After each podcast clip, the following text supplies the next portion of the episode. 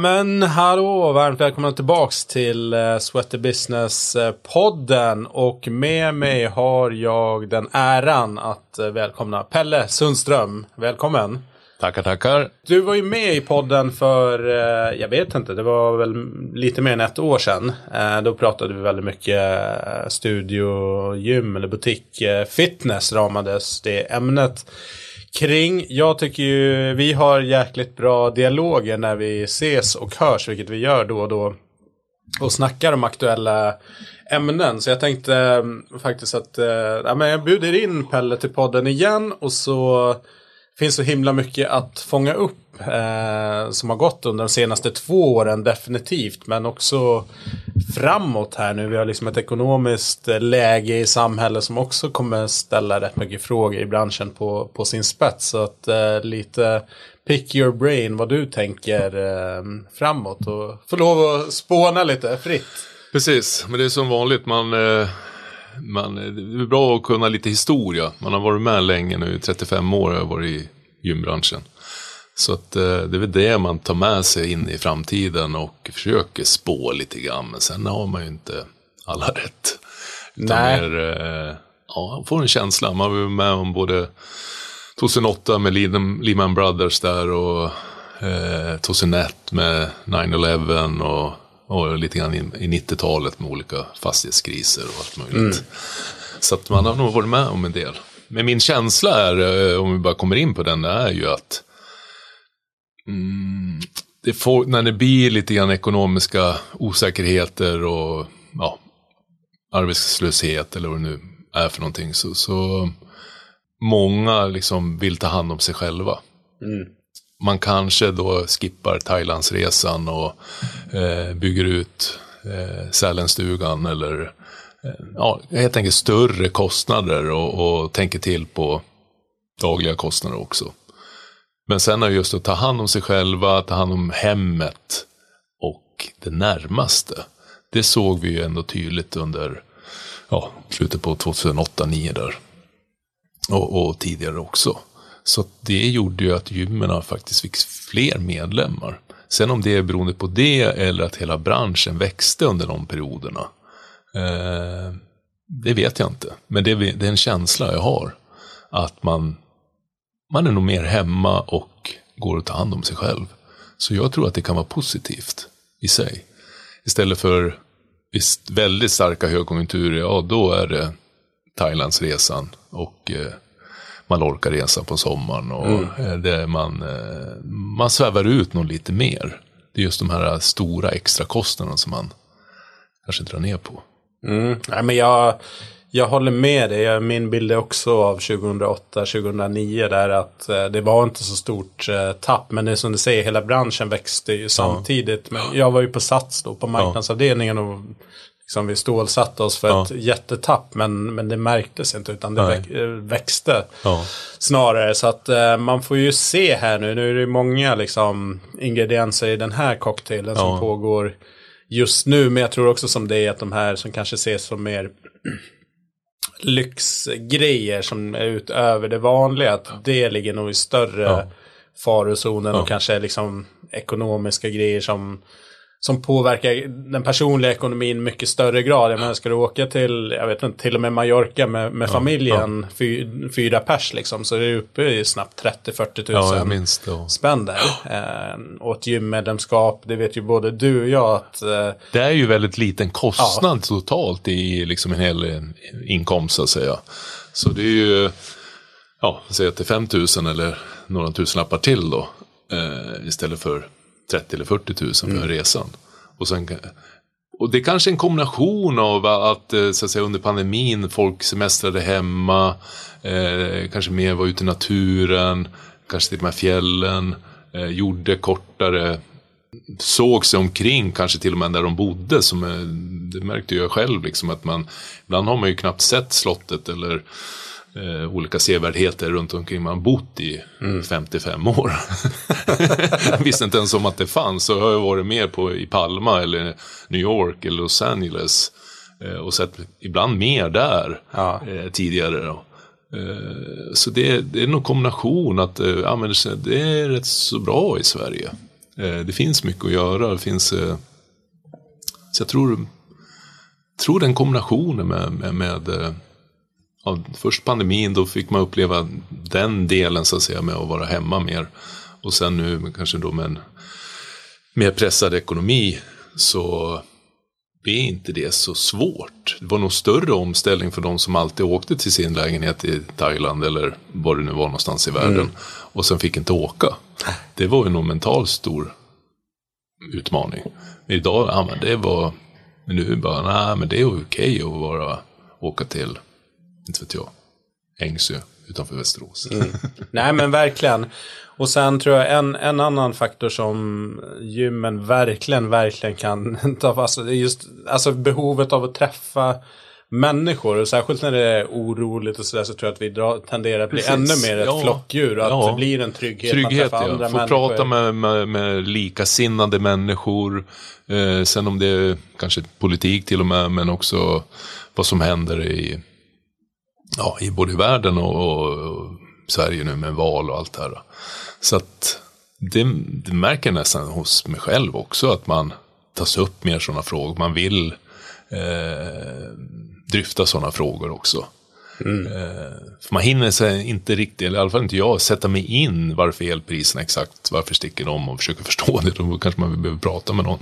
Eller varför ja, matpriserna höjs fast inte bönderna höjer sina priser, eh, produktionspriser. Det, bara, det blir rätt så stora frågetecken. Var, varför? Verkligen, och det är, det är komplext och man försöker. Jag är på Twitter som åskådare mest. Jag twittrar inte så mycket, men mycket följer journalister och följer poli politiken. Ja. Och sen är jag fotbollsintresserad så jag följer mycket fotboll. Men eh, politiken, jag tycker det är så himla svårt att få Alltså det är det här faktabegreppet liksom, ja. som blivit ställt på sin ända. Att Aha. fakta kan vara beroende på, beroende på vem som tittar på det. Och alla har sin, sin egen fakta. Men du säger precis det här med mm, elpriserna. Liksom bara försöka få någon bild av liksom, vad beror det här på? Och sen, det är liksom, det är Magda-priser, det är Putin-priser, det beror på det här, det beror ja, på det där, det beror... Och man bara, men vad är vad liksom? Ja, ja den är... Jag har ju aldrig suttit mig in i sådana saker tidigare. Man har liksom, ja, elen har alltid funnits där och man ja. tänker, jag har precis byggt ett nytt hus och nu börjar man tänka, jaha, ska jag, jag vet, eh, ja, ta något annat elbolag eller hur, hur, vad gör man och så vidare. Ska jag köpa ved till vintern? Mm. Nej, det är stora, stora och tunga frågor. Apropå politik och liksom kopplat till träningsbranschen. Det jag kan bli lite fascinerad av det kanske, alltså jag tycker folkhälsan är ju såklart en jätteviktig och den har varit på tapeten under pandemin inte minst. Men jag tycker liksom att den lyser i princip helt med sin frånvaro i, alltså det finns inget ja, Det är ju ingen utrymme. som är riktigt av partierna som går ut i valrörelsen och, och, tycker det är viktigt som jag har sett. Eh, om man nu har haft en sån kris, både på inom vården, självklart de pratar väl lite vården, mm. hur de ska hugga tag i den, men men eh, den stora frågan är hur, hur ska man göra för att de inte ska komma in i vården? Exakt. Så det finns ju en sak att anställa mer folk eller bygga ut ja, sjukhus eller vad det nu är för någonting. Men det kan ju också vara en fråga om hur får vi folk att inte komma till sjukhusen? Ja. alltså inte att eh, stoppa dem utan mer, eh, de behöver inte komma till sjukhusen. Mm. Det är ju en jättefråga alltså. För mig är det ju, det är ju som att Ja, tar vi inte hand om det, då kan vi hålla på att bygga ut sjukvården i all oändlighet. Det kommer aldrig bli tillräckligt om vi inte tar hand om det, hälsan först. Liksom. Mm. Nej, det är så grundläggande grej liksom. Ja. Och ja, det är så mycket mer, alltså psykisk ohälsa, som följer med det är också ja. som ett jättestort ja. ämne liksom. Och vi som är då inne i den här världen som redan är frälsta. Ja. Vi är ju de sämsta på, på något sätt att få folk att förstå på något konstigt vis. Liksom att uh, man, man blir någon utböling. Ja men det är klart att du tycker att det är bra för du gillar det liksom. Och sådär men ja. Det är komplexa frågor och samtidigt så det vi är väl lite grann att vi också måste fråga oss själva igen. Jag brukar ta upp det i olika sammanhang. Att har vi rätt produkt? Har vi tillräckligt rolig produkt? Har vi tillräckligt, eh, vänder vi oss till tillräckligt bred målgrupp? Har vi, erbjuder vi rätt sorts saker som gör att vi får fler att komma till oss? Ehm, så det är ju också där att vi i vår bransch måste också frågasätta oss själva. Mm. Eh, också. Så att, men det vore ju häftigt om någon parti gick ut med nu kommer vi satsa. Det låter ju varje gång att nu ska vi satsa så här många miljarder på det här och så här många miljarder på det här. Ja, men om vi satsar så här många miljarder på folkhälsan, vad kommer det ge? Det har jag inte hört någon säga direkt. Nej, nej, nej, nej, verkligen inte. Vi är glada att ha med oss Life Nordic som samarbetspartner till podden den här hösten. Life Nordic, stavas med ett Y, är ett nordiskt distributionsbolag som erbjuder de senaste och vassaste maskinerna inom återhämtning, biohacking och välmående. Life Nordics utbud av produkter är utformade för att ta ditt gym, spa, hotell eller klinik till nästa nivå genom att erbjuda ett innovativt, lönsamt och praktiskt mervärde till dina kunder och din verksamhet. Så om du driver ett gym, spa, hotell eller klinik så är det här kanske någonting för dig. Kika in på hela deras grymma utbud på lifenordic.com. Tack Life Nordic!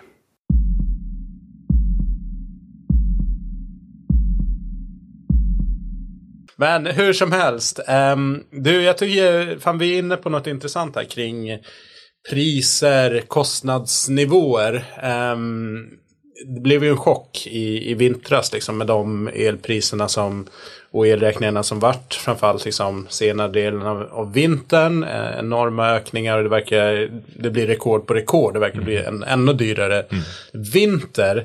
Eh, så tänker jag också kopplat till eh, branschens liksom, kroniska oförmåga att ta korrekt betalt mm. mm. Eh, för sin produkt. Och nu mm. ställs det på sin spets. Jag såg en artikel i Norge där eh, de hade ett exempel på ett gym som nu redan nu har fem gånger så hög eh, elräkning per månad. Ja. Eh, fem gym eh, gick från 250 000 norska i, i månaden till eh, strax över 1,2 miljoner eh, per månad. Och sa att liksom det här det här går inte. Nej. Fortsätter det så här så är vi borta om ett par månader. Ja. Vad tänker du kring den här?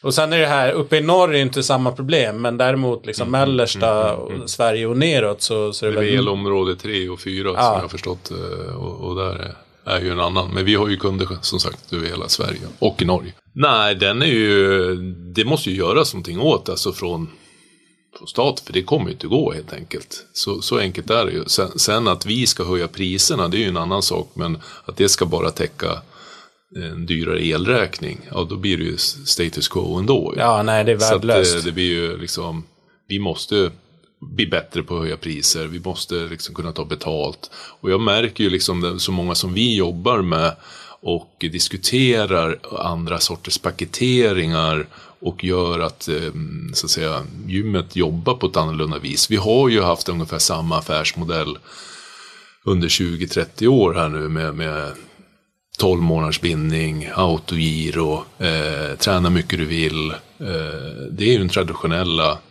all inclusive eh, modellen.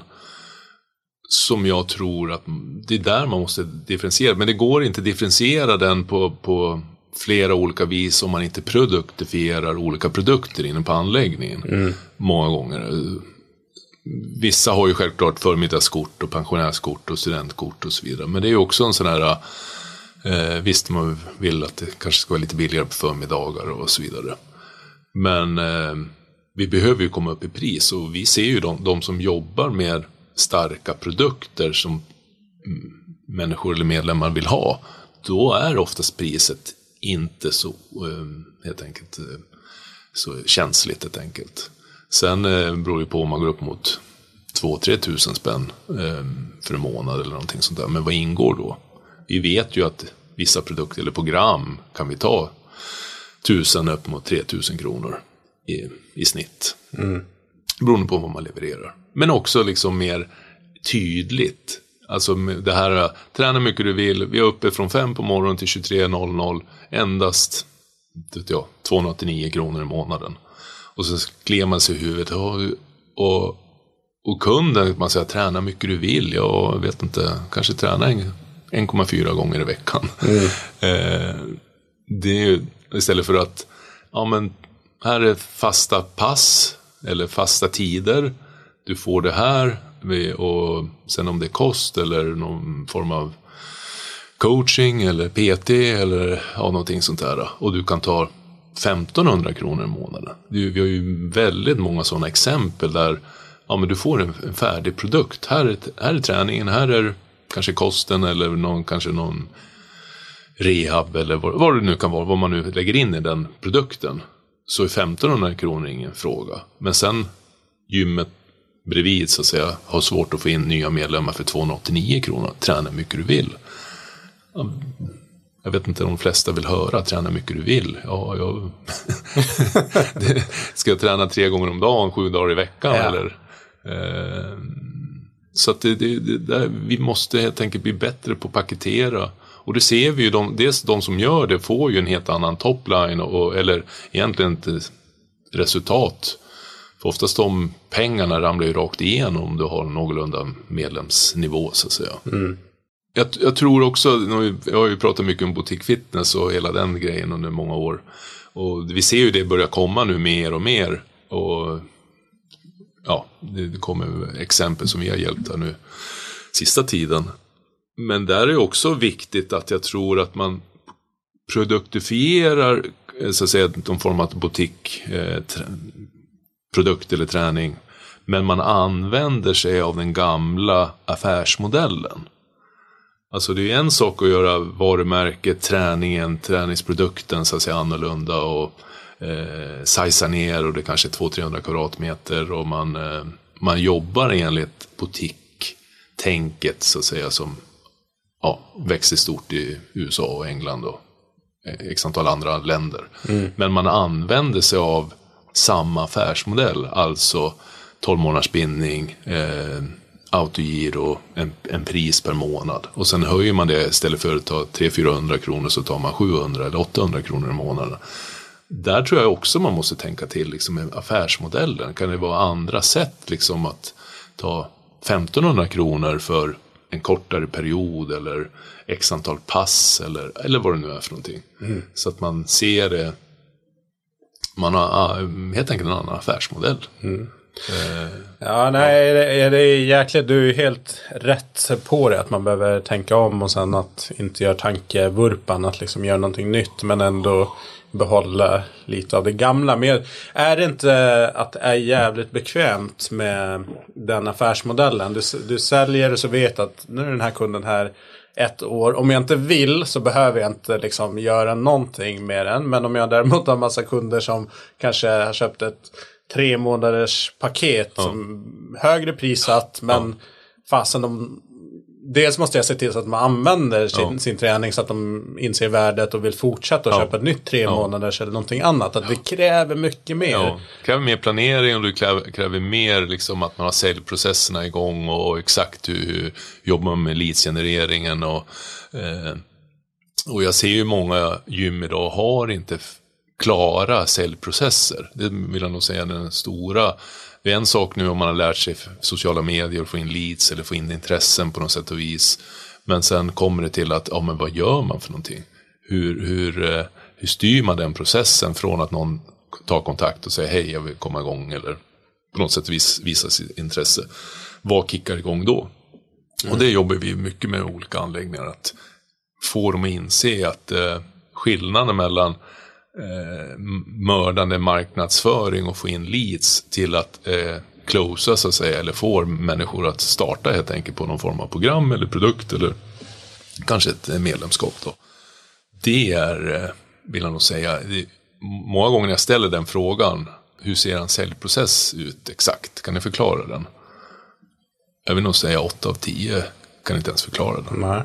Eh, inte så här, om jag får in ett mail här eller någon hör av sig på Messenger på Facebook eller någonting. Ja, vad händer då? Vem tar hand om det? Vem ringer upp? Vem eh, skickar man ett sms? Vad står i smset? Eh, hur snabbt måste man få ner kunden? Vad har man för tidsgränser så att säga innan man hör av sig? Eh, vad händer då när de kommer ner? Gör man en rundvandring eller gör man ett prova på-träning eller gör man en analys eller en behovsanalys? Alltså, det är väldigt få, ja, de oftast bara säger, ja men de får komma in och, mm. ja vad gör de då? då? Ja, de får köpa om de vill det. Ja, jag vet. Att, och den säljprocessen säger jag är nyckeln till jag vill nästan säga att det är bortkastade pengar på att göra mark i alla fall leadsgenerering kampanjer där man inte har säljprocessen helt klar för sig. Mm. Och faktiskt också utvärdera leadsprocessen hela tiden. För det är ju självklart nyckeltal på det. Hela tiden. Jag håller med dig och jag tycker det är inte bara, bara träningsbranschen som har den här utmaningen. Men, men jag förstår inte liksom om inte intäkterna, försäljning är liksom lite så här träningsbranschen så här produkt. Vi har en grym produkt, fantastisk anläggning, location. Där är vi liksom försöker hålla toppnivå. Och sen kommer liksom massa andra grejer som också är minst lika viktiga. Ja, du måste kunna sälja och liksom ha det strukturerat. Jag skulle säga så här tidsfaktorn. Hur fort någon kontaktar mig efter att jag har hört av mig på något sätt. För att de i dagens läge med antal liksom, nyhetsbrev och liksom, Mm. olika sätt som företag vill få in en som kund. Om man själv fyller i ett kontaktformulär eller skickar ett mail eller ringer. Då är man superintresserad. Man gör inte det Precis. om man är liksom lite så här halvljummen. För att då är så här, jag vill inte Men du är också superintresserad, jag brukar säga några timmar. Ja, exakt. Så det handlar om timmar. Eh, På min gamla tid så att säga, man säger på 90-talet eller in på 2000-talet, då pratar man ju oftast ja, inom 24 till 48 timmar och eh, fick man in leads på fredagen och då ringde man på måndagen och idag säger vi att halvtimme. Timme kanske ska kunna få ett sms eller ett telefonsamtal eller någonting, i alla fall någon form av feedback. Idag är du inne på en webb och du eh, funderar och det finns ingen chatt. Nej. Då blir man sur och skriver man i chatten och, att, och sen tar det en timme innan de svarar, ja, då, den köpet är ju borta för länge sedan. Där pratar vi ju sekunder. Och de mäter ju till och med liksom om inte webbsidan reagerar eller chatten reagerar inom några sekunder så, så tappar den försäljningen. Så att, eh, självklart är det utmaningar med det, med tider och personal som ska jobba eller sitta och svara på saker och ting. Men man måste ändå förstå det att på en webbshop och du, eller du ska boka någonting eller, och sen klickar du på chatten och vill fråga en fråga. Det är ungefär samma sak som att du skickar in någonting. På. Idag är mail, om man säger att man skickar in en mail, det är ju nästan som att skicka ett sms. Det måste gå rätt så fort. Eh, jag vet ju inom företagskulturen att ja, skickar man ett mail, ja, inom, inom ett dygn vill man ju ändå få ett svar. Eh, Men det är ju mellan företag på Ja. så vis. Ju. Men det är ju inte så att man skickar ett mail och sen tar det en vecka. Det tycker man är... Nej, då är det borta. Ja, Man det är inget bra. det. Men det liksom, när det, du ska köpa någonting på nätet, om man nu är inne på nätet och ska fråga priser eller vad det nu är för någonting när du ska bli, vill komma igång på något sätt och vis. Jag vill nog säga att det är några, några sekunder till att kanske en halvtimme, timme för att få kontakt. Och det är också, det, när vi pratar väldigt mycket om det så då tyck, de förstår ju det. För jag säger ju själv när du själv är ute och handlar på nät, vad, hur reagerar du om du, du ser att det finns en chatt där och sen lägger du en fråga där och sen tar du, ja du kanske till och med får svar dagen efter på chatten. Ja, det är ju inget, Fascinerande att inte liksom sälj, säljdelen sitter. För mig är den, den måste ju vara högst central i verksamheten. Ja, och, och, och liksom, man tittar man historiskt också, vi, vi har ju duktiga väldigt mycket med så kallade medlemsrådgivare eller säljare eller vad vi nu kallar säljare i tiden, där vi liksom hade dedikerade säljare, eh, oftast på, på gymmen. Men idag kan liksom kombinationen att vara PT eller coach eller kanske till och med receptionist, att det, det, det är en stor del i arbetet. Och jag tror ju då att man kan, eh, så att säga, mm, ändå ha med säljprocessen i, fast det ingår i, i olika roller. Och det måste alltid finnas en någon eller eh, någon som är ansvarig helt enkelt för den säljprocessen. Eh, Ja, men allt, allt säljer. Alla säljer, även om det inte är din roll. Så att liksom informera PTs eller andra gruppträningsinstruktörer Ja. kan det vara. Liksom att okej, om någon frågar efter, då ska det liksom finnas en väg. Ja, Ta kontakt med den här eller jag hjälper dig med det här. Så att det inte blir så här, ah, ingen aning, kolla med receptionen, de kanske har koll. Alltså det är ju inte om man har förtroende. receptionen uppe, ja de är öppet mellan 16 och 19. Exakt. Måndagar och onsdagar. Och nu är det en vikarie så hon kan ju inte allting. Så ta det imorgon Ja, istället. Så att den är, eh, Ja, det gäller, och, och behöver vi receptionister eller behöver vi receptioner? Alltså, jag, jag, tror man kan jobba mycket smartare med dels med verktygen eller system som gör att man kan ha människor mer flytande i verksamheten som sköter faktiskt det mesta. Mm. Eller ska man ha någon stå fast i en reception? Kanske på vissa ställen och så vidare, men ja, det finns ju självklart massor med olika varianter, men den är ju otroligt viktig. Alltså mm. ju mer konkurrens det blir på alla sätt och vis. Och mm, är det någon som hör av sig så är det ett hett leads. Så det kan man räkna ja, med. Ja. Har de dragit sig besväret att höra av sig ja. då, då det gäller att vara på tårna. Ja men du, härligt. Um, pandemin då, vad, vad tänker du nu i liksom svallvågen av, av det värsta? Uh, återhämtning och uh, sen kan vi gå in lite på vad du tror om närmsta framtiden, alltså vintern. Nej, nej jag hoppas och tror bara att, att det får vara lugn och ro och uh, våran bransch får återhämta sig som det Många har ju återhämtat sig men jag vet ju ett antal ja, anläggningar eller kedjor som har inte återhämtat sig. Så att det är otroligt viktigt att det får vara eh, lugn och ro. men också så att säga med det sagt så, så har man nu man säga, chans eller, eller man må, måste kanske också tänka till vad behöver vi göra. Det, det, det är den tvååriga eller två och ett halvt års pandemin har ju också ställt saker på sin spets. Vad behöver vi förbättra? Eh, vad behöver vi bli duktigare på? Är det vårt varumärke? Är det vårt, eh, hur känns det runt varumärket och våra produkter? Och är vi duktiga på att liksom verkligen få människorna där ute att veta eller känna vad vi är för någonting? Mm. Ja, det har gått fortare på så vis att man måste vara snabb i vändningarna. Man måste vara snabb i, liksom, i förändringen.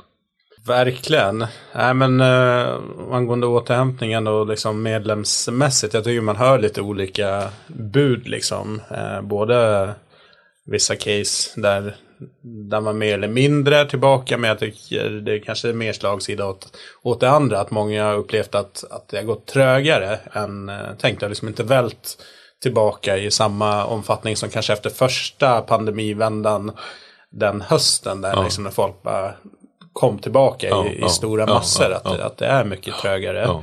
Och frågan är, kommer de tillbaka eller vart har de tagit vägen i så fall om de inte kommer tillbaka?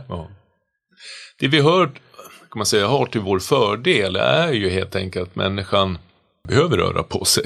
Människan, det tar ju kanske lite tid, så har man eh, på tidigare och tränat och, och liksom tappade det och kommer liksom inte igång igen efter pandemin så kommer ju de till slut känna att de måste komma igång. vad de sen väljer att gå ut i skogen och plocka svamp eller komma eller köpa ett medlemskap eller vad det nu är för något. Det, det är ju stora frågan liksom. Och då igen då, har vi rätt sorts produkt, erbjuder vi rätt sorts saker, är våra träningar tillräckligt roliga, eh, rekrytera våra befintliga medlemmar, sina vänner och tycker att det är så bra så att de pratar med allt och alla. Eller, så det är ju liksom, eh, vi måste tänka till. Mm. Så, så, det är ju en utmaning. Men jag tror ändå liksom att, jag har ju sagt det tidigare, att eh, pandemin gör ju liksom att folk behöver tänka till med sin hälsa. Det är ju så väldigt tydligt på alla forskning och studier. Vilka blev sjuka eller väldigt, väldigt dåliga? Vad behöver man göra? Eh, vad behöver man tänka på när man blir äldre? Och sen om det är kosten och få i sig D-vitamin eller solljus och eh, helt enkelt må bättre. Sen vet vi ju att den psykiska ohälsan är enormt stor nu och med att röra på sig eh, mår man helt enkelt psykiskt bättre. Mm. Och där är väl också, det vet jag inte, liksom, är det allmänt känt liksom, att det inte bara kroppen som mår bättre av att röra på sig utan det hör ju ihop ju. Jag vet ju själv i min stressiga vardag eh, varför jag tränar relativt mycket är ju mest för att må bra psykiskt. Mm. Måste säga. Palla. Eh, ja. Nej men så är det ofta när man har, hade någon sån häromdagen liksom. Var supertrött och liksom började närma sig lunchtid och var, var så grymt osugen på att träna. Men var också grymt liksom seg. Så jag visste så här eftermiddagen jobbmässigt i farozonen här hur bra ja. den kommer vara. Men så stack jag ut och sprang liksom. Även det var ingen snabb runda eller så. Men bara den skillnaden när man mm. kommer tillbaka mm. så bara. Ah, mm. Liksom någonstans restartat hjärnan. Ja, ja. Och så en bättre eftermiddag än vad det hade varit utan det här passet. Nej, och det är ju det vi vill få fler att känna. Men jag tror också att många kommer säga att eh, många som var medlemmar innan pandemin försvann bort under pandemin. Det kanske går ett halvår till här, max ett år. Så eh, kommer många av dem behöva komma igång. Sen vilket ställe de väljer, det är en annan sak. Går de tillbaka till sitt gamla ställe eller det ja, något nytt eller något mindre ställen och så vidare. Mm. Det är självklart, vissa är ju mer försiktiga och så. Ja, men jag, jag, jag, tror den är jätteviktig framåt här som du säger. Att vi behöver bli bättre på att paketera, produktifiera. Det här med att okej, okay, här har du ditt medlemskap 399, träna så mycket du vill, det finns 800 pass i veckan, bla bla bla. Det är så här, mm, det är bra. Men om jag, alltså för att träffa en specifik målgrupp, jag som vill gå ner i vikt, jag som vill må bättre, jag som vill bygga muskler eller någonting. Så här, mm. Vad finns det för liksom upplägg som jag ja. kan signa på? Ja. Jag vill, okej, okay, det här, tio veckor för bättre mental hälsa ja, eller tio veckor för, för det här. Då är det ju något jag kan ta på. Um, så att där behöver vi vara bättre på att ta fram de här. Och öppna starter, det är bara slut. Nu när du sa det här med färdiga paket och produkter och, och att precis lika viktigt som det är att kanske höra av sig inom några sekunder eller kanske en halvtimme, en timme när någon väl hör av sig, är ju också starter på saker och ting. Eh, för att säga så här att Ja, men eh, ja, någon hör av sig och sen eh, kontaktar man dem och ja, men jag vill starta det här programmet eller den här eh, upplägget. Ja, men det har vi första november då. Ja, men jag vill starta nu. Eh, ja, men det startar första november. Mm. den, den, eh, där ser vi ju också talen, eller nyckeltalen, eh, faller väldigt snabbt. Mm. Och, och, också ha med sig att ja, men vi behöver också starta upp dem väldigt snabbt. Så därför kanske mer flexibla program som gör också att fast det är färdiga program så har man flexibla grupper eller eh, ja, jag tänker att man kan starta samma dag eller inom någon mm. eller några dagar i alla fall. Men du går kanske tillsammans med andra på olika sätt och vis. För det här är liksom, har vi ju testat. Självklart finns det de som bestämmer sig nu och vill starta efter sommaren. Eller bestämmer sig i december och vill starta i januari. Då har de liksom en period på en månad innan de startar. Men också de här som, ja men jag bestämmer, de hör av sig på söndagen. Ja. ja jag vill börja ikväll. Mm. Nej, det går inte. Du... Eller, då, så det, där är också nästa aspekt, liksom, att få in dem så fort som möjligt.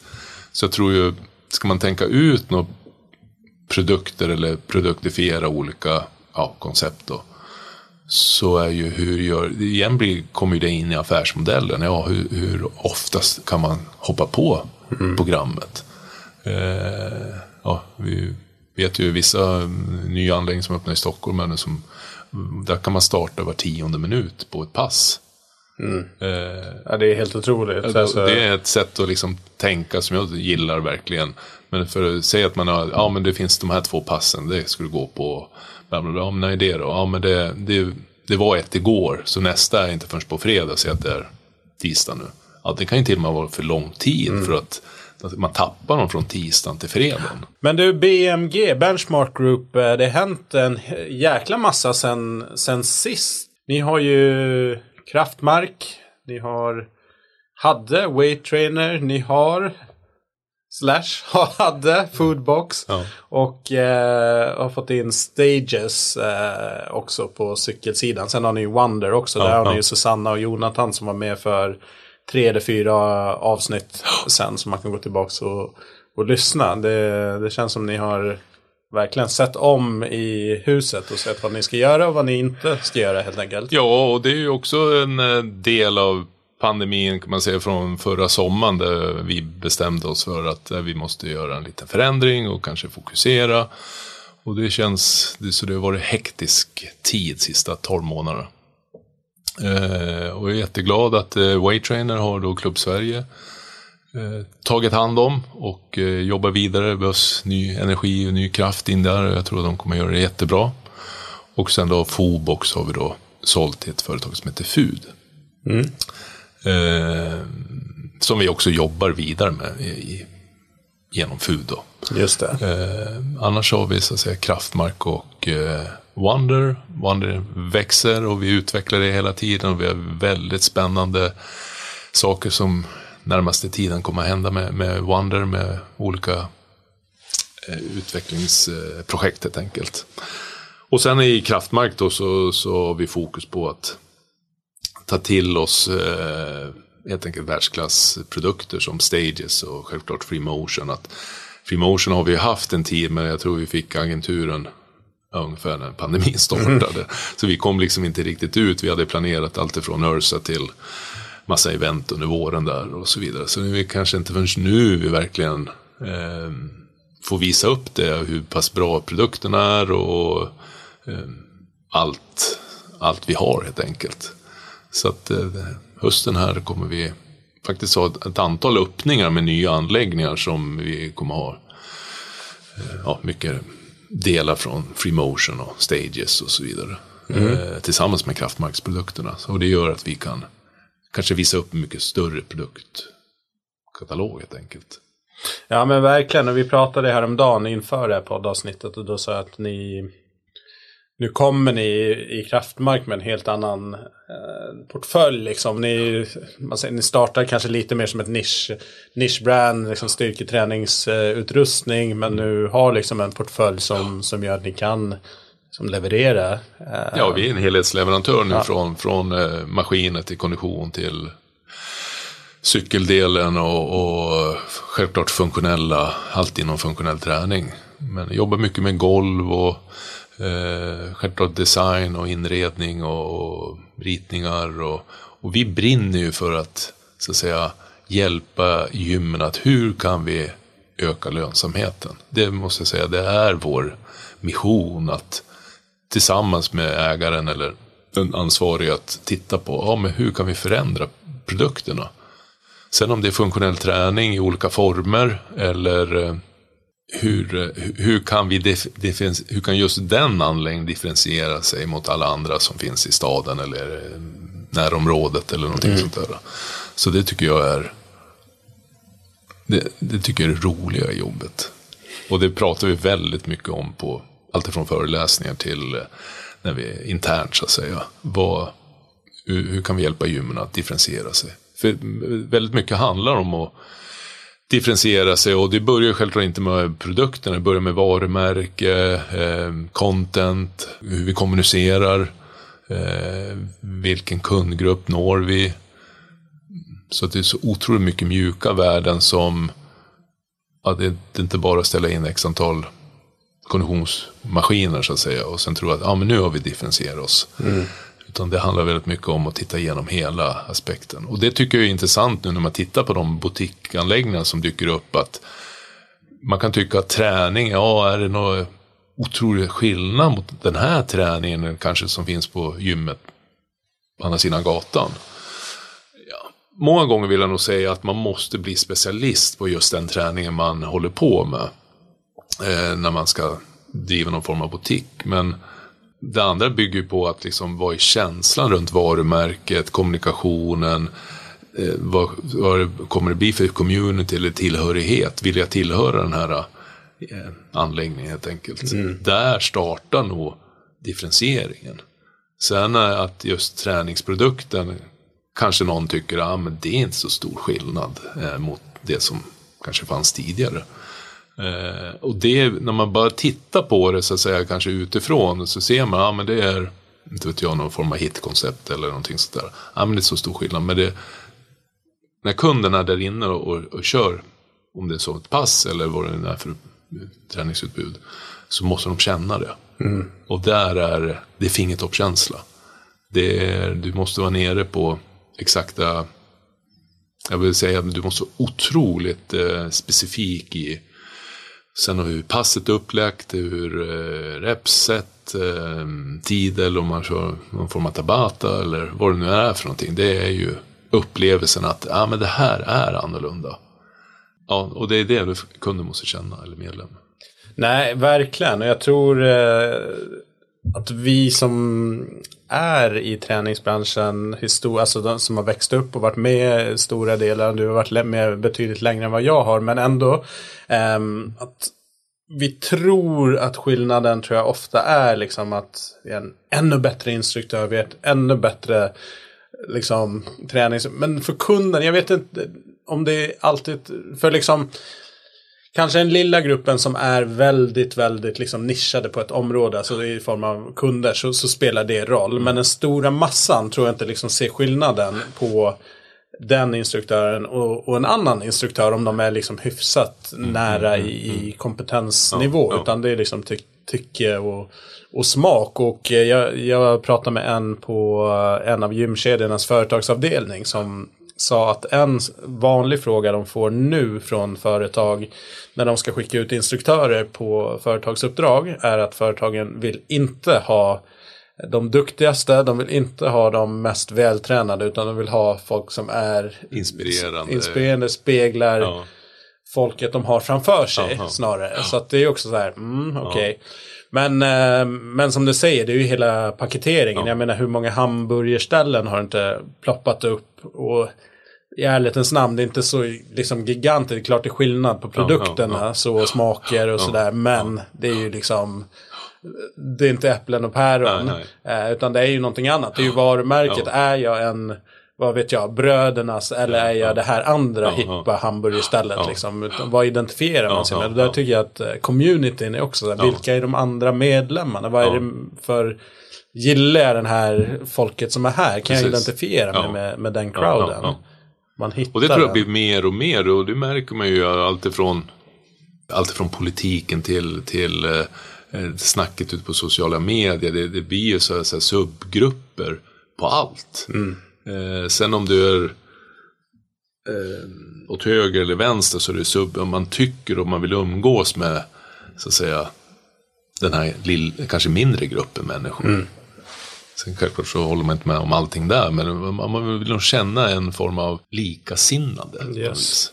Jag, tror, jag tror, eller vi har ju pratat om ett koncept utan att nämna det egentligen. Som, vi var ju på VIP, eh, VIP-invigning i, i Stockholm på Intense. Eh, så man vill kika, länkar in eh, webbadressen där, men inten.se, Intense. Mm. Eh, som är ett gäng träningsbranschprofiler, Boris Kuzmic, eh, Jesper Magnusson och Jenny Belander. Som har lång erfarenhet från ja, men, PT och det är byggt upp Les Mills i, i Norden. Och Jenny har ju varit på Sats och, ja. och Les Mills. Men de kör ju i, då på Sveavägen och ja. ni har ju hjälpt dem med utrustning och säkert en del kring tänket också. Um, vad har du för kommentar Nej. kring det konceptet? Nej, men jag tycker de har gjort det jätte, jättebra och, och det är en så typiskt exempel på, självklart är produkten bra, alltså själva träningsprodukten med upplägget. Om man tänkt till på just det här med att starta var tionde minut. Alltså då har man med sig den delen så att säga, att det är tiden med från intresse till att kunna hoppa igång eller eh, är det ett pass 17.00 om man råkar få ett samtal precis innan och man hann inte gå på det passet och så är det nästa pass 20.00 eller vad det nu är och ja, men då hinner jag inte för då ska jag göra något annat. Mm.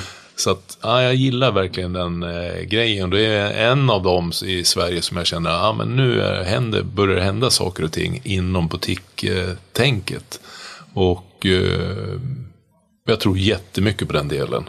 Och sen är de ju duktiga självklart med all form av lång erfarenhet. Och, eh, men de har paketerat det väldigt bra. Mm. Snyggt också. Eh, helt andra färger kan man säga än kanske traditionella. Mörka och kanske svart golv och, och så vidare. Kanske som många andra använder. Nej, så jag tycker de sticker ut. Jag tycker de eh, har jobbat med vi har varit med liksom med fotografering. Man har lagt ner mycket tid på känslan runt Intens. Eh, med filmer och eh, sociala medier och, och, hela den. För att eh, gillar verkligen en film de visade där på väggen. Att eh, det var lite så här flörtigt mellan kille och tjej där som en helt annan eh, det var liksom inte träning Nej. i sig. Man visste inte om det var det schampo eller var det något annat. Varför luktar hon gott eller han gott? Men det var väldigt bra. Väldigt ja. sofistikerat och eh, härlig känsla måste jag säga. Mm. Eh, och sen smart med, med utrymmena, mindre lokaler, lägger sig liksom ner i en halv trappa ner och ändå får en ljus, härlig känsla i lokalerna. Så att jag tycker de har tänkt till och verkligen, både på affärsmodell självklart och, och självklart produkten. Men säga, affärsmodell och, och, produkten, liksom, men det här innan så att säga varumärke, Eh, content, eh, hela känslan runt varumärket. Det gillar jag också. Det går jag igång på. Liksom, att man, det är inte så många som gör det jobbet. Det krävs liksom lite arbete och sitta och brainstorma och kanske ta in någon nu vet jag inte om de har gjort det, men eh, någon byrå eller någon duktig eh, ja, på, på den delen så att säga. Mm. Nej, jag, jag håller med dig. Det är superspännande um, koncept och eh, verkligen ja, men differentierat sig på väldigt många olika sätt. Det är inte bara på ett sätt utan det är allt från du säger hur, hur känslan där, hur mm. man liksom tänkt kring hela träningsupplevelsen ja. i i salen. Ja. Eh, ljust, liksom. Mm. Du får väl ett halvt, halva dagsbehovet av dagsljus får du där från en speciell belysning. Ja, jag ja. tänker liksom vi har ganska långt vinterhalvår där det säkert blir en USP. Och mm. som du säger en, en, en, stor trend länge har ju varit liksom mer nattklubbskänsla. Och det är liksom väldigt mörkt och dunkelt och hög musik videoinstruktioner ja, på alla stationer ja. vilket gör att instruktörerna Väldigt enkel träning. Ja, men ändå uh, jobbig träning. ja, absolut. Ja, men så är det. Så att äh, jäkligt spännande satsning på Intens. Och äh, när det här avsnittet kommer så ligger faktiskt en artikel på Sweater Business om Intens. Men jag lägger ut några bilder i en bildsnurra också i anslutning till att vi lägger ut det här avsnittet så kan man kika där. Men ett, ett lovande koncept. Jag tänker att det är så jäkla um, kedjetungt i, i Sverige. Och liksom, egentligen lägger jag inte någon värdering i det. Det, det får vara som det var. Men jag kan, jag kan tycka att det är tråkigt att, att det blir för liksom, kedjedominerande. Så jag tänker att om folk ska öppna anläggningar liksom kanske sitter på något befintligt och det inte funkar så bra. att det här blir lite väg, vägen att gå och vi kommer se mer. Eh, något åt, åt det hållet. Eh, sen finns det ju säkert tusen varianter. Ja, på, exakt. På Inte exakt ja, som nej, Intense, men att man liksom hittar ja. ett nytt space där man Precis. kan vara lite själv. Ja, jag, ty jag, jag, tycker det är skitkul och jag tycker att eh, när man då gör sin SWOT-analys och sin brainstormar om affärsmodellen att liksom differentiera sig. Och det här är ett typiskt exempel på att differentiera sig både när det gäller eh, kommunikation, eh, ja, inredning om man säger så och självklart produkten. Men sen kan man ju, man ser vi gamla rävar som står utanför och tittar på produkten. Tänker vi, ja men det är inte så annorlunda kanske som redan finns. Men jag vill nog säga när man väl testar, för det är ju själva upplevelsen som är skillnaden. Sen att man springer på ett löparband eller gör lite övningar med hantlar eller vad det nu är, så känns det som att ah, men där är, det finns redan. Ja, men det är, det är små detaljer. Mm som skiljer sig. Ja men återigen, det finns hur många hamburgerkoncept som helst, ja. hur många sushi som helst. Ja. Men det finns ju uppenbarligen en marknad ja. Eh, för dem. Ja. Eh, så att, ja.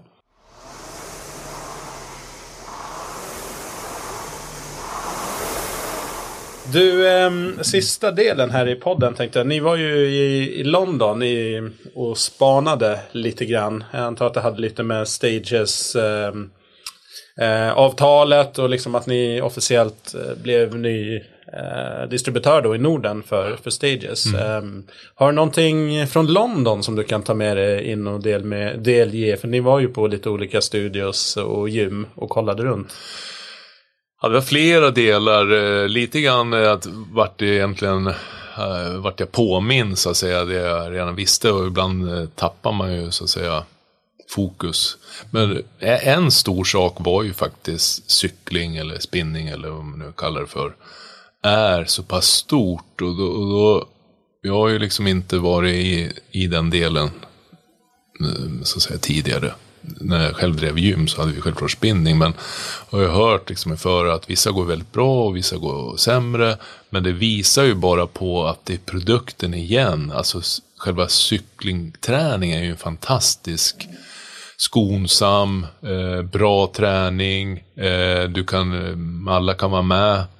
Eh, så du kan ju både ha atleterna där och tycka att det är fantastiskt bra träning och cyklister så att säga till nybörjare på olika sätt och vis. Så jag vill säga att det, det liksom fick jag igen då konfirmerat att ja, men det, cykling kan vara liksom fantastisk produkt. Men det, man såg ju på de anläggningar man var runt på att de har produktifierat eller konceptualiserat cyklingen igen då. Mm. Så att det går igen liksom att bara köra det, man säger, det gamla formen av spinningen med ja, Cykling 55. Ja, precis. Och det är en, kanske en duktig cyklist som hållit på med landsvägscykling eller mountainbike och så vidare. Men eh, man inte tänkt igenom upplevelsen eller hur, hur eh, showen helt enkelt runt omkring. Det är ju oftast nästan till en show att gå in på de här olika passen. Och då går vi in på Cycle och, och självklart eh, One Rebel har ju sin eh, fantastiska, de har ju cykling på flera olika ställen men den på Victoria Helt galen ja, anläggning. Den, den är, jag tror bara musikanläggningen där är ju galet fantastiskt. och ljus, ljus och hela mm. den biten då. Så det, det, det, var en stor, liksom, de som sitter idag med spinninglokaler och, och tycker, ja ah, men ger det så mycket, ja men där finns det enormt mycket att utveckla. Fast kanske bara, det, det är mjukvaran runt omkring. Mm. På olika sätt och vis. Och, och ta det till, med inredningen, med, med självklart jobba med instruktörerna. Eh, vilka instruktörer eh, rekryterar vi? Och, och ut, utveckla med. Den andra stora biten när vi pratar om så säga, mjuka delarna, så att säga, det var ju när vi var runt i kan man säga, USA för året innan pandemin. Och faktiskt i London var vi några veckor före pandemin startade tillsammans med några gymägare i Sverige. Och då ställde vi oftast frågan så här, ja men hur ser utbildningen ut och bla bla bla. Och, och då var det ju många som sa att ja, vi ungefär, nästan alla kedjor, alltså butikanläggningskedjorna, sa tre månaders utbildning. Och då är det liksom, jag ställde ingen följdfråga riktigt på det. Jag tror att någon sa, ja men är det heltid eller är det några timmar i veckan? Och sen när jag själv håller, vet du, typ lite workshop eller föreläsningar så tar jag upp det här med att utbildningen är enormt viktig när, när man utvecklar sina coacher i det här. Och vi på Faktor, driver ju en egen anläggning i Västerås, vi har en månad heltidsutbildning innan de ens får köra ett enda pass mm. inne på Faktor. Det, det tror jag är väldigt exceptionellt i, i Sverige Det tror jag verkligen. Ja, de får helt enkelt lön under en månad när de går tillsammans med headcoachen och får bli coachad till att hur de ska agera, hur de ska prata, hur de ska coacha och eh, vara redo för sitt första pass. Eh, och då ska de vara on top liksom, på, på den delen. Men nu är det sist vi var i London, då hade jag med mig den frågan. Jag kommer ihåg vi hade med oss några av säljarna också på Kraftmark. Och så, de stod ju och lyssnade bevis och ställde, ja men hur ser utbildningen ut? Ja, tre månader. Ja, men det är väl inte heltid? Det är väl någon timme här och var. Eh, Ah, och, och, flera sa, ah, det är heltid. Och sen hur man får, sen exakt vad lönen blir under den heltiden, eller det, det ställde jag faktiskt frågan om. Men, och då märkte man, ja men de tar så otroligt stark, eh, eller viktig del i att eh, sätta konceptet och hålla utbildningarna. Och sen exakt hur de avtalen ser ut med de anställda kan jag inte heller säga. Men det, det fick mig bara, ja men ska man driva någon form av butik eller Eh, sådana här koncept så är ju coachen eller instruktören så otroligt viktig. Eh, och jag tror att de, eh, jag vet ju också det vi gör på Faktor, vi, vi, självklart är det coachingen med tekniker och kunnandet om biomekanik och rörelser och ja, allt vad det nu är, fysiologi så att säga. Men det är också hur använder du rösten, hur skapar du energin, hur eh, olika nivå på röstvolymen så att säga. Eh, hur hälsar du på folk? Mm. Och det är så otroligt många eh, andra aspekter på hur en coach interagerar med människor. Och där lägger de ner mycket tid på. Och vi gör det på Faktor till exempel. Och det gör ju att vi har helt fantastiska coacher där. Men det, det är framgången. Nej, det, jag, jag tycker det, den är jäkligt spännande och återigen liksom vad, vad är det som gör skillnaden? Jag tror väldigt mycket är här och tänker jag på den svenska träningsmarknaden och kanske här i norr generellt sett att vi liksom tekniskt väldigt kunniga liksom, och utbildade ja, inom ja, liksom, hur ja. kroppen funkar. Och folk är jättenördiga inom det.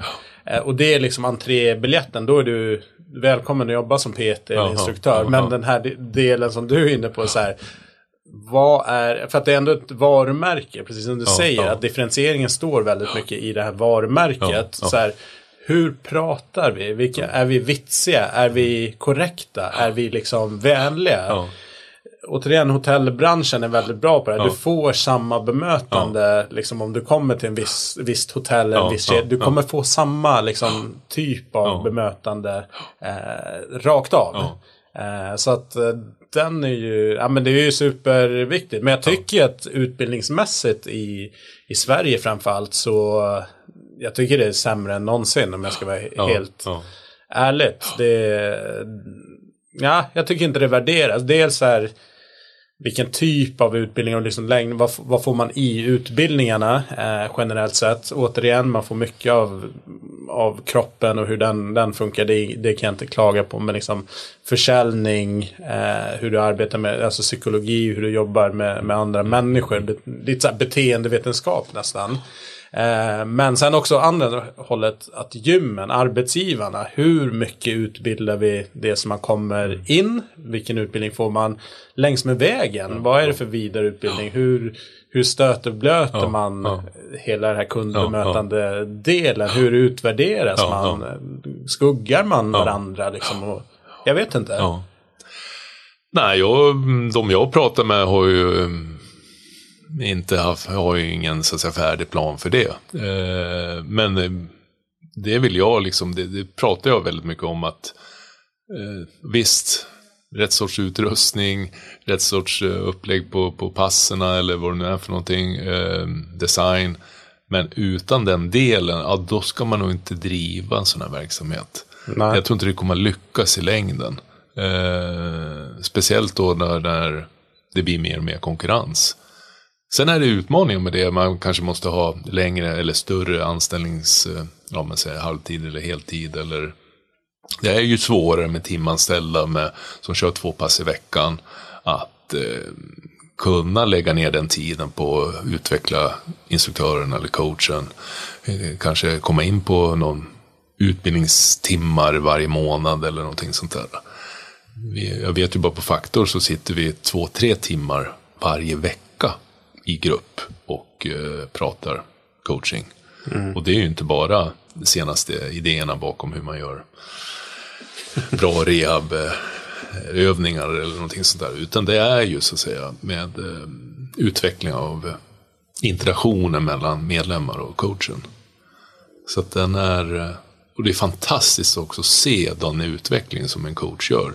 Från att ha själva kunskap om träning på alla sätt och vis till att bli en toppcoach. Mm. Det är för mig eh, jättestor skillnad. Och det är inte så många som bryr sig jättemycket om vad du kan. Inte så här gemene man. Så här, att du har den och den utbildningen och den här megakunskapen. Men i grund och botten så här, gillar jag att träna för den här personen Precis. till att börja ja. med. Sen kan vi liksom ja. gå in på ja hur duktig du är och kan hjälpa mig ja. med allt. Sen finns ja. det absolut så här kundkategorier som är så här, jag vill ha den här för att ja. hen är bäst inom det här. Jag struntar i att den är torr som fnöske liksom. Men återigen, de är väldigt få. Stora massan, underhållning, likability. Likeability är det, liksom, eh, vi pratar ju väldigt mycket om, eh, och, och hur gör man det på professionellt vis utan att man så att säga ska bli för nära medlemmen eller eh, vi pratar ju till och med om vad var inte okej. Okay. Eh, mm. och, och, det är ju alltifrån hur man instruerar, hur tar man på folk, hur, eh, så att säga, hur sätter man gränserna? För det blir ju, man ser ju på många mindre anläggningar där en grupp medlemmar blir så mycket vän med de som jobbar på anläggningen, så de tar ju nästan över anläggningen för att de känner att de nästan äger anläggningen. Eh, och då håller ju inte coacherna den professionella nivån. De kanske står och pratar med dem för mycket helt enkelt. Yes. De kanske ska prata med helt andra av medlem, medlemmarna så att säga. Så att det är en otrolig avvägning och en väldigt professionell avvägning. Alltså komma in på ett bra hotell eller restaurang där de är otroligt trevliga. Det känns som att man har känt dem hela sitt liv. Eh, och de kan sitt, vårt namn eller någonting sånt där. Men de har också gränsen, ja men här, jag är professionell i det här. Mm. Eh, och det blir väldigt mycket, släpper man den fritt så kan det bli för, eh, ja helt enkelt, eh, de blir påverkade av att de ska ändra musiken eller det är inte det här. Och, ja. det, det är en trygghet tror jag också för den som äger och driver verksamheten att ha en modell på det. För om man släpper den fritt, alltså att man har anställt en otrolig social eller väldigt duktig på det. Och det är inte själva stället som driver hur jobbar vi? Så blir det farligare då om den slutar. Ja. För då försvinner kulturen eller eh, så att säga eh, modellen ut med den personen. Och till och med de kan ta med sig. Och jag, flera gånger nu, jag var i somras runt och besökte några gym och där då nästan eh, ja, det blir ett hot att instruktören ska lämna eller coachen ska lämna för att ta med sig andra instruktörer eller ta med sig massa medlemmar. Ut, så, så länge anläggningen äger modellen eh, så är det, nu säger jag vi, men då, då, är det vi som bestämmer, ja men så här jobbar vi här. Mm. Och vi tar den här personen till den här nivån. Men om man tar in en person som redan är på den, då, då, då, då är det den personen som sätter kulturen. Så att jag tror att lägga ner tid på det här är inte bara att man kanske är mer framgångsrik. Man har mer trygghet i så att säga att produkten ägs av anläggningen. Nej, ja, den, den är, det är ju verkligen en superviktig del att uh, ha med sig. Just att sätta det att det är varumärket som, ja, som ja, äger det här ja. uh, och sen att man får upp man alla som processen. jobbar på en, på en viss miniminivå. Sen kommer det alltid ta stjärnorna som på något sätt har det där extra ja, ja, liksom, stjärnglansen. Och så må det vara. Men det kan ju inte bara hänga på Nej. stjärnorna och försvinner de så liksom faller eh, allting. Och jag, intressant tidigare man såg ju det väldigt tydligt på PT, i och med att det blir väldigt personberoende. Att en PT byter anläggning, kanske inom kedjan, så flyttar ja. kunder med, men också kanske byter till något helt annat gym.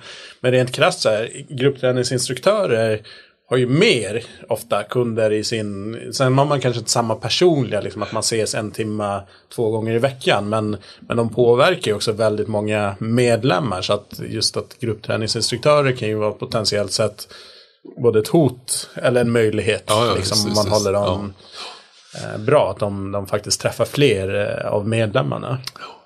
Ja, men det, så, så det var den stora Mm, så cykling, cykling, ja, men cykling, utbildning. Ja. Eh, hade du någon ytterligare? Ja, vi var runt på, sen är det ju självklart differentiering och det, det, har vi pratat mycket om nu. att Med varumärke, anläggning, alltså eh, att de differentierar sig väldigt mycket. Mm. Eh, och, och sen, vi var på en anläggning som jag tyckte var väldigt bra affärsmodellsmässigt. Det var ju small group training i kan man säga, passdelen. Alltså många anläggningar kör one-to-one eller small group training. Men då är det liksom att boka det med en PT på sätt och vis. Men har, hela anläggningen var uppbyggd på small group training. Alltså de hade två träningsytor. Eh, passytor kan man säga. Och där de körde, jag tror det var sex personer då.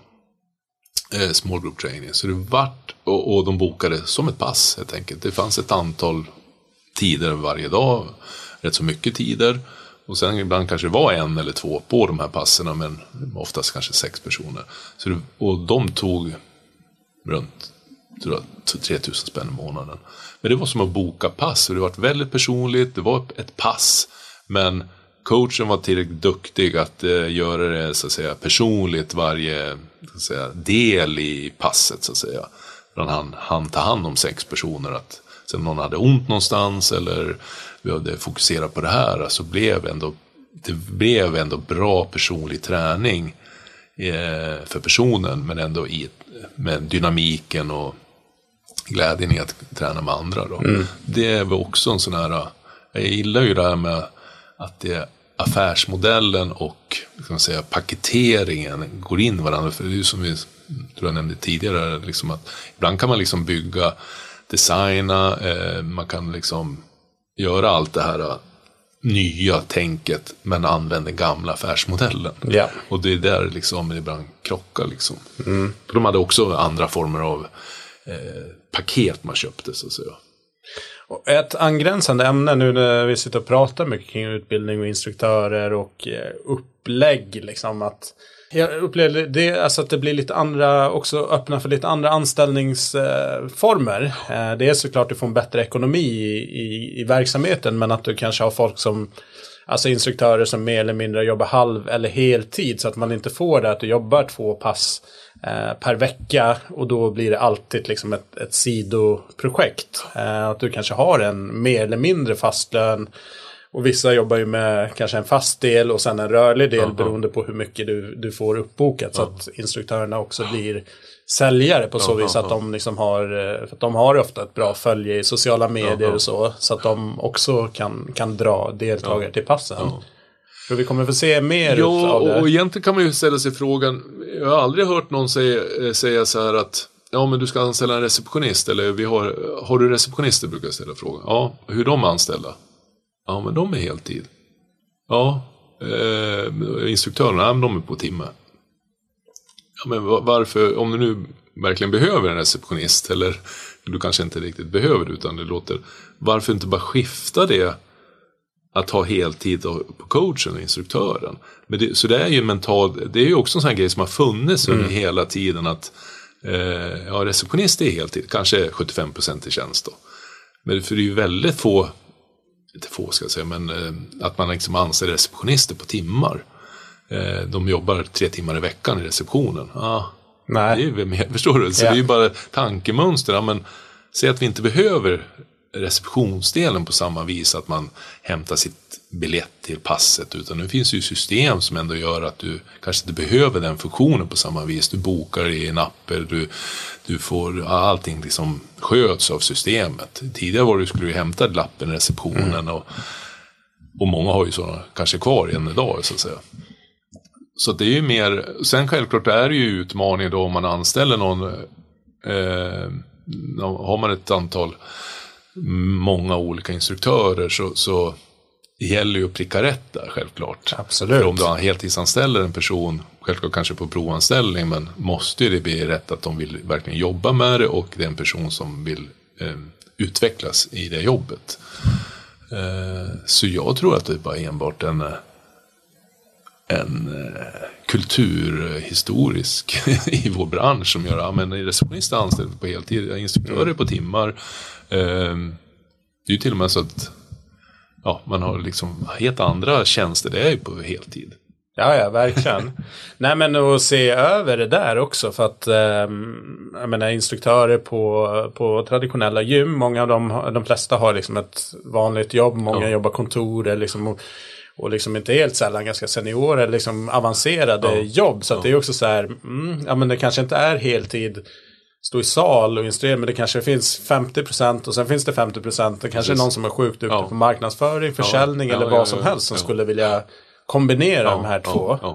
Så att, eh, för att Och ja. då ser man ju liksom också, jag pratade med en, en vän här och, och inom butik och alltså vanliga, det är ju väldigt sällan de har heltid nu.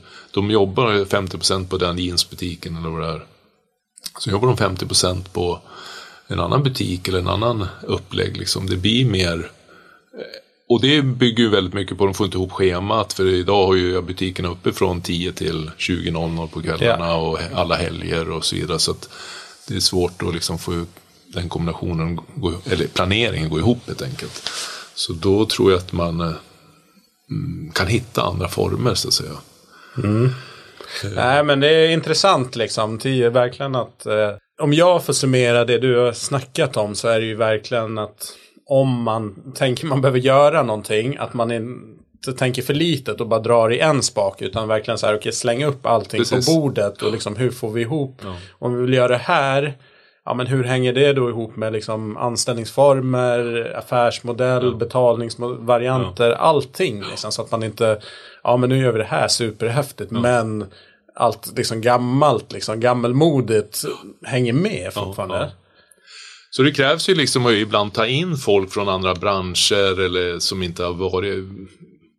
Tar man eh, Christian från 24-7 som kom eh, utifrån så att säga och, och, gjorde något helt nytt. Man, man märker ju de här som gör någonting helt nytt, de, de har inte den här gamla lasten med sig så att säga.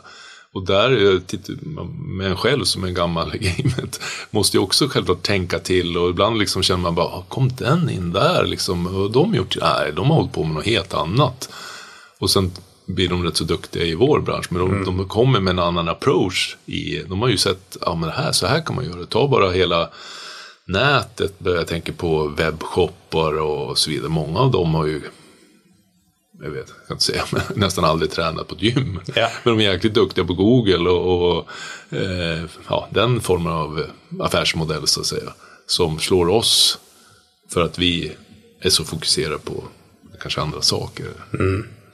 Och sen eh, en dimension på det här, det är ju liksom generationen som kommer under oss, de som kanske är gymnasieelever idag är på väg ut eller börjat träna på gym och yngre, alltså helt annat ingångsläge där. Men inte alls uppväxta med samma, liksom, på samma sätt som vi har gjort med väldigt fysiskt analog värld. De är ju som digitala ja. först. Och vad ja. innebär det för vad de har för förväntningar och vad jo. vill de ha för typer av tjänster ja. och, och, produkter? Ja, absolut. Och, och, det är ju också liksom hur, hur tar man hjälp av nätet eller appar eller vad det nu är för någonting. Och, så att det blir enklare. Alltså, jag brukar också prata väldigt mycket, det är ju en upplevd känsla. Till exempel på service då. Vad, är upplevda känslan? Exempelvis eh, när du kommer in på en anläggning med, med miljön. Eh, behöver man kanske ha en receptionist som står och säger god morgon? Eller är det när man kommer in i anläggningen och då säger coachen eller instruktören ute på golvet god morgon? Eh, och kallar den vid namn så att säga. Mm. Och, man har den kontrollen på ett annorlunda vis. Jag säger lämna så mycket åt eh, individen att göra så mycket som möjligt som den kan själv och sen i liksom sanningens ögonblick ja. där det verkligen gäller, där ska man vara ja. vass. Liknar lite så här med incheckning på flyg. Liksom, jag, jag, tycker det är negativt om jag tvingas in i en kö till någon disk där någon ska fysiskt titta på mitt pass och liksom lägga upp bagaget allt sånt, ta bort det Precis, liksom. Ja. Och sen... Men sen behöver man ju i alla fall en eh, de som flyger planet. Ja, absolut. Där ska det ju vara... Ja, men... de, ska, de ska vara jäkligt duktiga och ha antagligen bra betalt ja. så att man känner sig trygg när de eh, Nej, men Det ska iväg. ju vara bra liksom. Ja. Man vill ha schyssta restaurangmöjligheter, ja, liksom okej restaurang och dryckesutbud på flygplatsen och när man definitivt kommer på planet. Ja. Allting där ska ju vara grymt såklart. Du, um, som vanligt, det finns eh, mycket att snacka om. Jag tyckte det var jäkligt eh, givande samtal och många bra spaningar och insikter som du eh, delar med dig utav. Eh, kommer säkert dyka upp eh, längre fram om ett år till när det hänt en massa nya grejer här i, i branschen. Har du någonting annat som du vill addera till det här eller känns det? Nej, jag tycker bara mm, spännande framöver här nu och eh, vi har, det är upp till oss själva vad som hur branschen utvecklas eller hur vår verksamhet går och mm. så vidare. Det finns, eh, vi har alla möjligheter där framme. Yes, jag länkar in till eh, era, era hemsidor där man kan läsa mer om vad ni gör på Benchmark Group. Eh, och vill man ta kontakt med Pelle så eh, vad är enklast? Jag finns på Kraftmarks eh, hemsida. Yes, bra. Ja men du, stort eh, tack. Nu har du ju, mm, jag har inte förberett det här nu, men vi avslutar ju alltid med en låt som man ska rulla ut till. Har du någon i bakhuvudet som kanske snurrar just nu i bilen eller någonting? Oh, ta Mando Diao. Eh, någon bra låt från Mando Diao. En yes. favorit. Yes, det blir bra. Stort tack Pelle. tack själv.